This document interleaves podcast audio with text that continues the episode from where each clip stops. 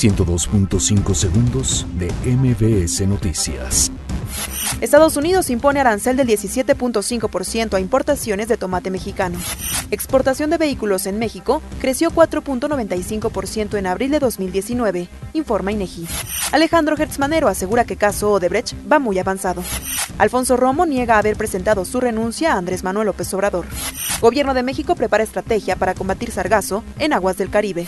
Declaran culpable por peculado agravado al exsecretario general del PRI, Alejandro Gutiérrez. Rescatan restos de las 13 víctimas del avión accidentado en Coahuila. Semáforo de alerta del volcán Popocatépetl, baja a amarillo fase 2. Mike Pence ofrecerá incentivos a militares venezolanos. NASA lanzará misión de defensa planetaria para desviar un asteroide. 102.5 segundos de MBS Noticias.